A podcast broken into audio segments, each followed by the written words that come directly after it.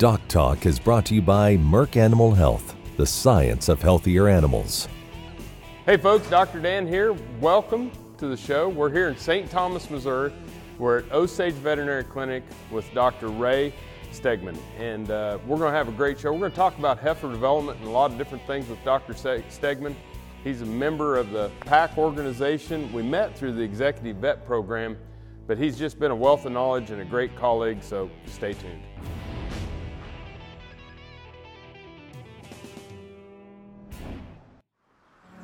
As dependable as the sunrise, in dairy parlors, open pastures, on ranches and feed yards across America, a place where reputation is more than a name, where the science of healthier animals is a way of life.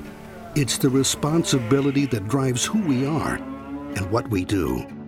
Every decision, every day. It's your livelihood and our responsibility.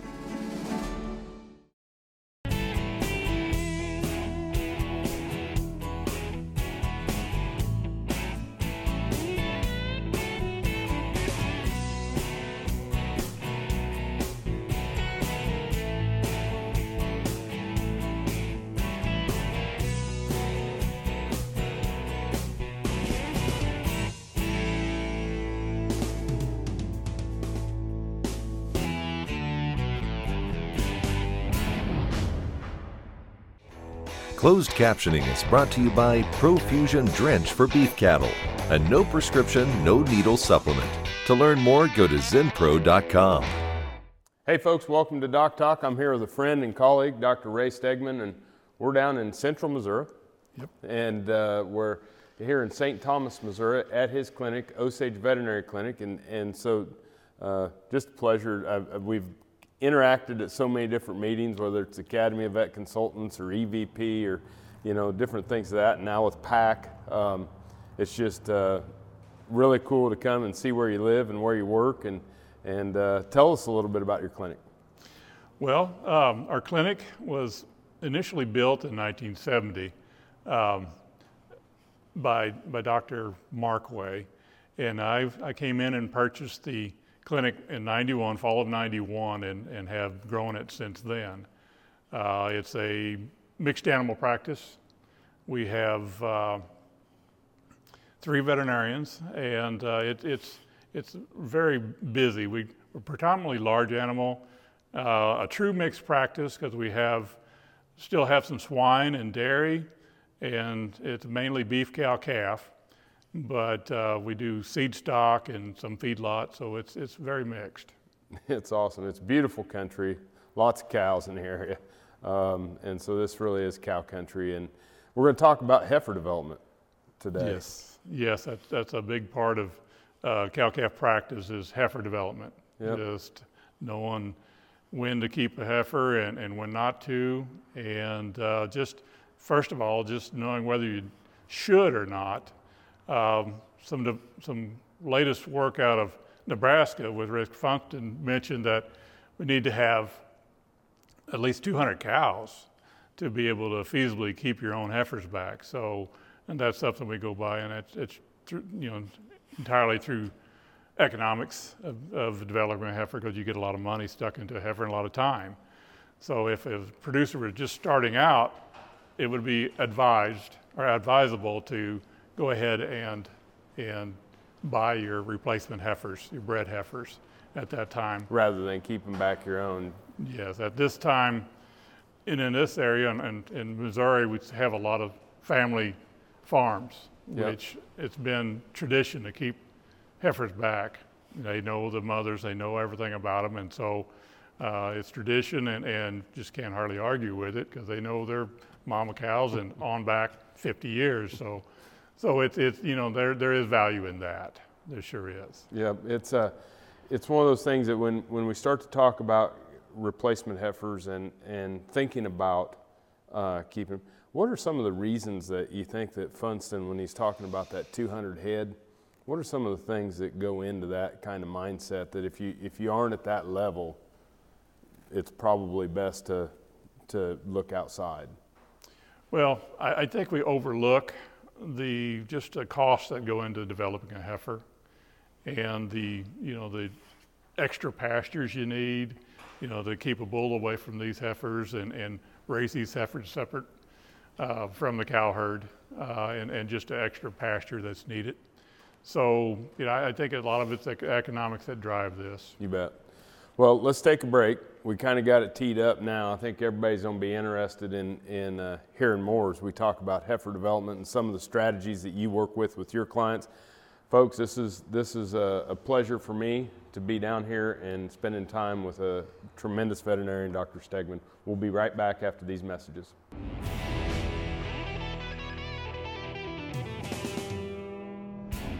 Hey folks, thanks for joining me on today's Cattle First Minute as sponsored by Boehringer Ingelheim Vet Medica. You know, when we start to think about breeding season and turning bulls out, the one thing I can't emphasize enough is to get a breeding soundness exam done on your bulls before turnout. And some of the things that can happen during the winter, whether it's frostbite in certain areas of the body, or there's things that can happen that, that will cause a bull to become uh, infertile, are things that you need to make sure. The other thing that's very important on a breeding soundness exam is we have to make sure that we don't have lameness or, or issues with the feet, because no wheels, no calves.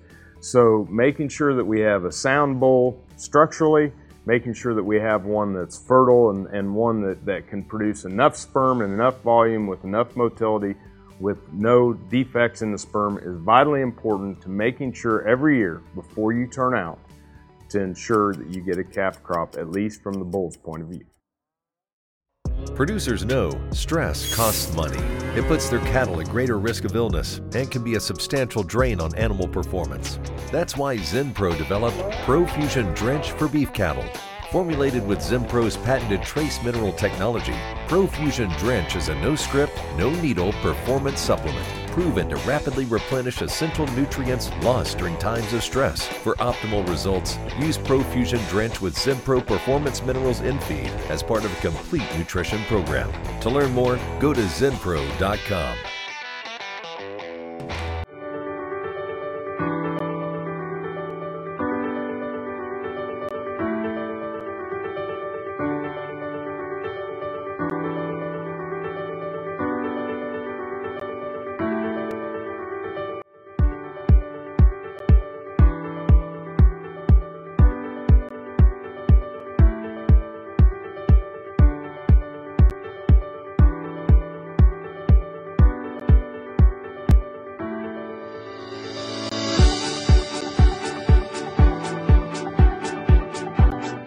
Beef Teaching Farm is a place where producers, entrepreneurs, faculty, innovators, consumers, and most of all, our students have an opportunity to learn. We strive for excellence in the beef business and provide an environment for others to engage in production agriculture. Through teaching, advocacy, and hands-on instruction, we can grow the next generation of beef producers.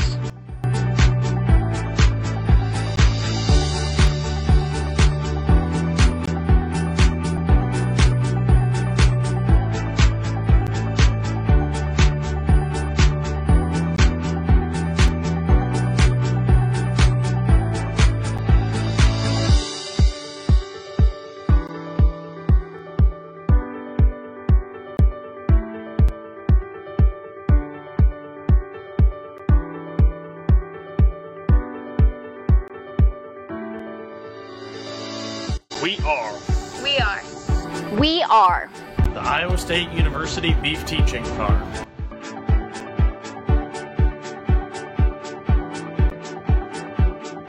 Valley Vet dot com is your one-stop shop for your every animal need. From prescription meds, vaccines, equipment, and more for the ranch to the show ring. Shop Valley Vet dot com for fast shipping and great prices. Valley Vet Supply. Hey folks, welcome back to Doc Talk. Doctor Dan Thompson here with Doctor Ray Stegeman, and we're in Saint Thomas, Missouri at Osage Veterinary Clinic. Uh, Doctor Stegeman is a veterinarian and owner here, and he's, he's one of those veterinarians that spends a lot of time uh, in the field, working day to day in the clinic, um, but also takes the time to get out for professional development and to give back to our veterinary profession. I've always enjoyed the opportunities to spend with you, and I learn something every time that, that we're together. Uh, let's talk about, okay, so whether or not we have two hundred head or not, we're going to keep some heifers. So how do you help your clients decide which ones we might want to keep? Well, first of all, we, we look at the heifers that we have. Most of the time we evaluate them at weaning time. And we like to pick out the heifers that were born first in the calving season. It's so important to get the proper genetics. Uh, fertility is driven by genetics so much that it's very important to pick those heifers, the oldest ones that are born first. And then also we have to consider whether the mothers had gone through a stress or a drought whenever they were carrying that particular calf. Because fetal programming, they're finding here lately that uh, there's a lot to be said about fetal programming. If that mother cow goes through stress during stage of her pregnancy, the calf that she has, the heifer calf that she has, may de- never develop into a productive cow.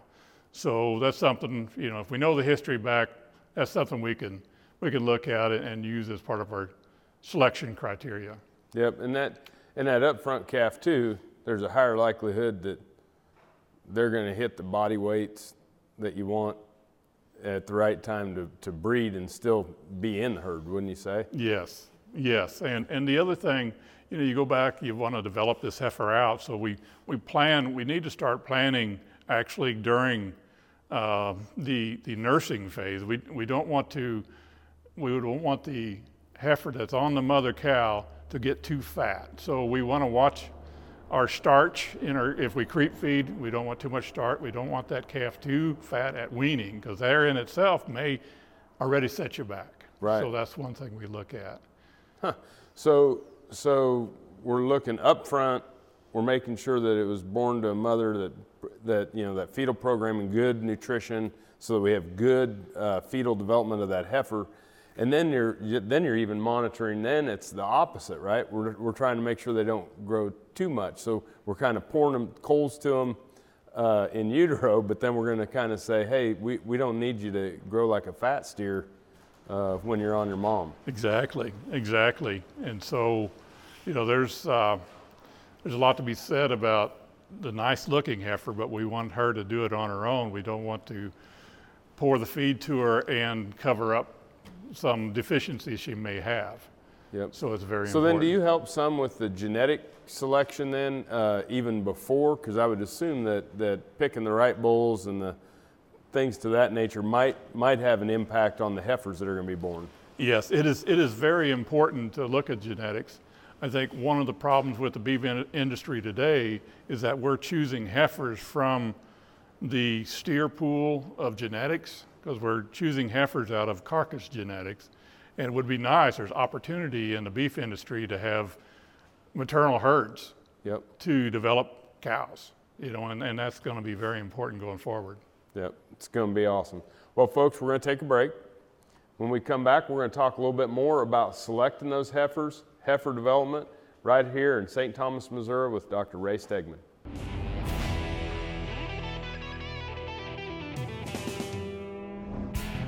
The state of Iowa and Iowa State University are proud to host the twenty twenty-one Beef Improvement Federation Annual Research Symposium and Convention. The convention will be located in downtown Des Moines with easy access to the airport, hotels, and local restaurants. Iowa State University is just north with its research and teaching farms. Join us in Iowa and experience how Iowa provides the beef industry with innovation to application. Hey folks, welcome back to Doc Talk. We're down here in Saint Thomas, Missouri. We're here with Doctor Ray Stegeman, who is the owner, operator, uh, practitioner here in this area, uh, great veterinarian, colleague, friend, and uh, glad to have you here. Um, let's talk a little bit about now we've weaned those heifers, because we, we got them through the utero, we got them, we selected the early ones, we've got them weaned. Now, now what are some of the things you're going to do? Well, the next thing we're going to do, once we have them weaned and lined out, Uh, we like to develop them out on pasture. We like to develop them on, on the pasture that they're going they're going to see as an adult cow. Um, you know, it's been shown they program themselves to to be able to make a cow. After you calve them the first time, they'll they perform better and and stay in the herd, because there's been so many times that first preg check on that two-year-old you're you're culling out twenty to forty percent, and that just costs you a lot of money. So planning ahead, getting them developed on on pasture. Don't push them too hard with grain. You know, get the pound and a half, two pounds of gain a day to to uh, meet your goal. And and then um, once they re- reach the fifty-five to sixty-five percent of their adult weight, which that is a, a moving number that most producers need to know the the weight of their adult cows, and right. they'd be surprised how big some of these cows are getting. Everybody has a thousand pound cow till they weigh them. Right, exactly. so so anyway, and once once we get them up to yearling, whenever they're, let's say forty-five days prior to breeding, we like to go through and, and do a pre-breeding exam. We'll do a reproductive tract score, either through ultrasound or, or manual palpation, and then measure the pelvis and make sure that the pelvis is at least one hundred fifty square centimeters.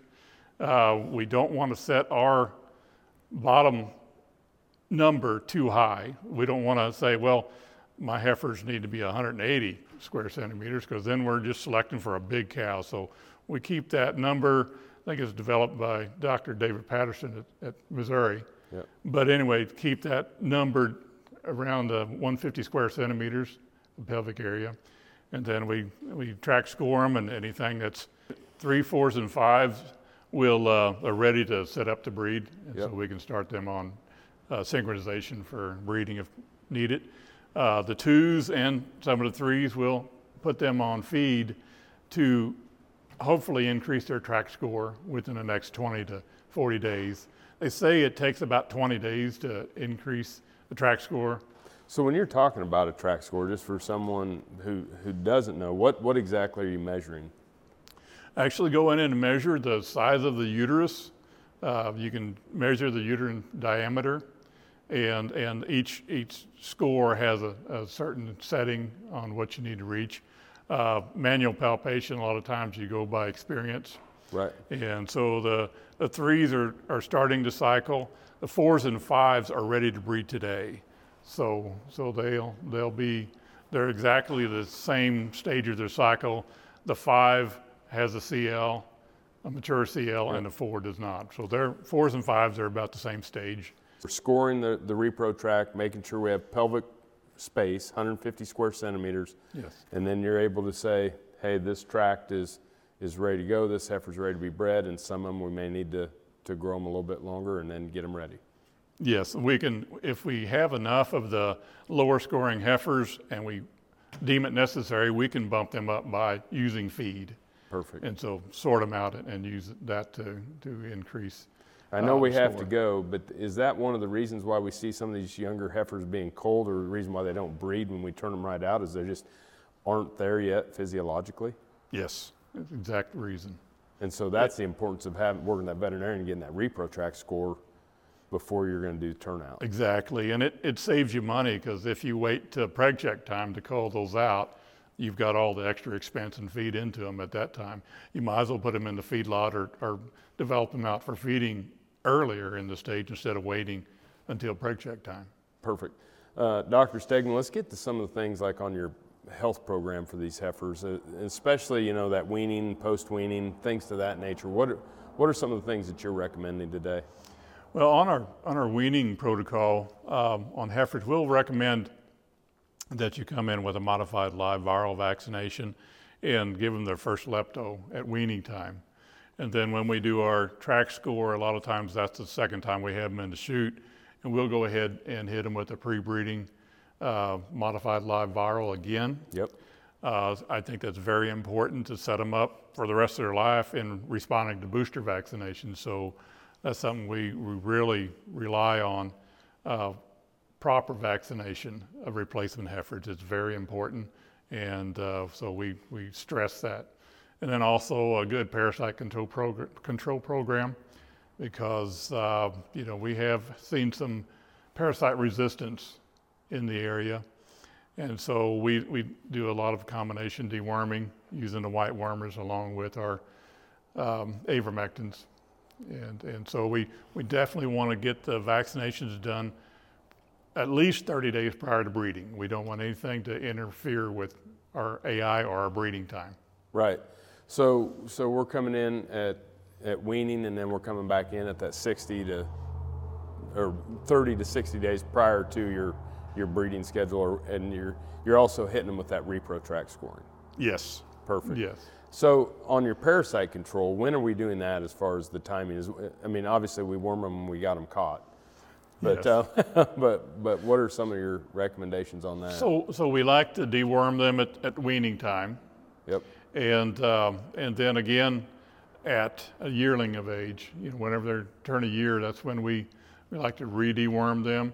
And in the fall of the year around here, we like to deworm, say, after a hard frost. So that's another thing. It, it may vary on the group when we deworm. We may, if we're track scoring, let's say the first of October, we might wait and and give them a wormer, you know, a few weeks later. So if you don't mind, just kind of walk us through that timetable again, weaning to first breeding. Okay. So so so at weaning, we're going to hit them, but then how many days past that? Just kind of give us that timetable so that they can set that up with their veterinarian. Okay. So at, let's say, six to seven months of age at weaning time, yep, is when we give them the first round with their weaning vaccinations. We'll add a lepto to that, and then we'll deworm. Uh, a lot of times we do a combination deworm at that time as well. And then whenever they reach that twelve months of age, yep, that's when we will track score and and do a pre, pre-breeding exam and, and vaccinate them again at that time and, and deworm. Okay, and then the ones that are ready to go, they go. The ones that are a little bit behind, we're gonna give them some feed and catch them up. You bet. Actually, with some of the synchronization protocols now, we can we can give them their, their last vaccination the day we set them up to, to breed, because it takes thirty-one days to breed from the from the start of that protocol. So a lot of times, to save time through the shoot, you know, we try to do everything at once. And well, uh, to say that you've provided some information would be an understatement. This has been a great show. A lot of great information, folks, on, on what, what to do when you're selecting those heifers, uh, setting them up for success, and we just appreciate you taking the time with us. Thank you, I appreciate it. Humbling to have Doctor Stegeman on the show. Remember, always work with your local veterinarian, and if you want to know more about what we do at Doc Talk, you can find us on the web at w w w dot doc talk t v dot com. I'm Doctor Dan Thompson with Doctor Ray Stegeman, and we'll see you down the road.